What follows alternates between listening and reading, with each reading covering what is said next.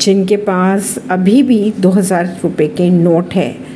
उनके लिए RBI governor ने कुछ बातें कही। जानकारी अभी दी।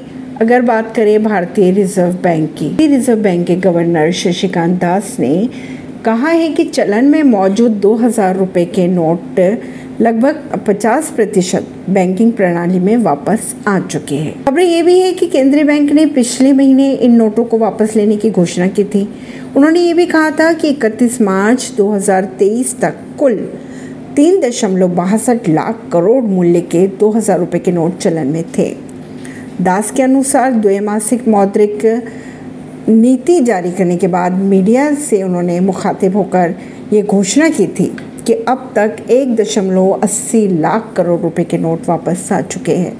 दो हज़ार रुपये के करीब पिचासी प्रतिशत नोट बैंक खातों में जमा किए जा रहे हैं, जबकि बाकी नोटों को छोटे मूल्य वर्ग के नोटों से बदला जा रहा है।